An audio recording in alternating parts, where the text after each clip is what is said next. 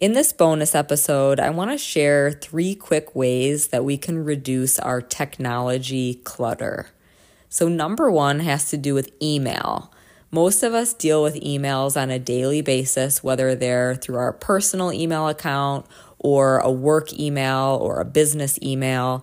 And one thing that I have noticed is that my personal email get so many emails from my kids' schools and their activities and my activities. And it's just insane, like how many emails I actually do have to process on a weekly basis. So, my first step in reducing the email clutter is always to unsubscribe from any email that I don't want to be receiving, and also to block any spam that has somehow slipped through the cracks. So, first of all, just making sure that everything that does come through is something that you do actually want to read or you're obliged to read.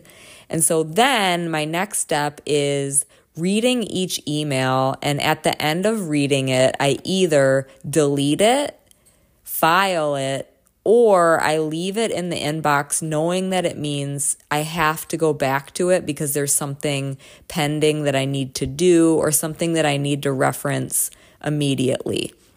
So, sorting through the email clutter really helps me organize myself because I can open the email box at any point and know that anything that's there is something I still need to do.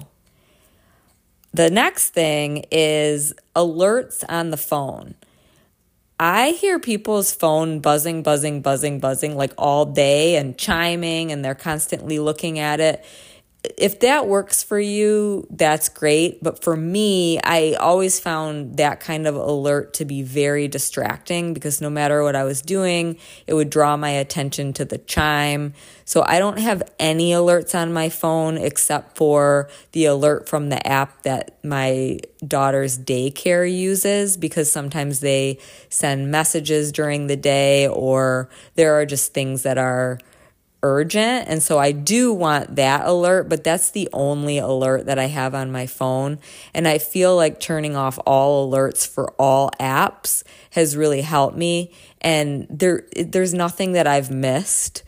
Depending on what apps you use, maybe there are some that you feel like you need to get the alerts, but I have found that turning off as many alerts as possible is definitely helping reduce the technology clutter the last thing is just as far as apps go, deleting any apps that you find are just so distracting.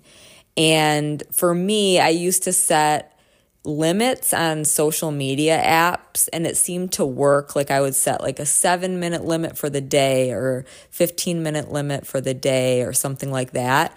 But now that I use social media for my business, I actually completely delete my social media apps in between use. And that may sound really drastic, but I have found that if it's not on my phone at all, I'm way less likely to use it. So, Instagram, for example, if it's on my phone, even if I hide it from the homepage, eh, if I'm sitting somewhere and I'm bored, I might look for it and just start scrolling. And you may say, oh, there's nothing wrong with that. There isn't um, if you like to scroll on social media, but my goal is to not be scrolling on social media and to use social media a little more intentionally and only go on when I'm really going to be focused on intentionally scrolling on social media and not aimlessly scrolling on social media. And so I completely delete my social media apps yeah, I know. That's a crazy one. But I have found that I am way less distracted when I completely delete it and then I reinstall it when I'm going to use it and then I delete it again. Call me crazy, but that's what works for me.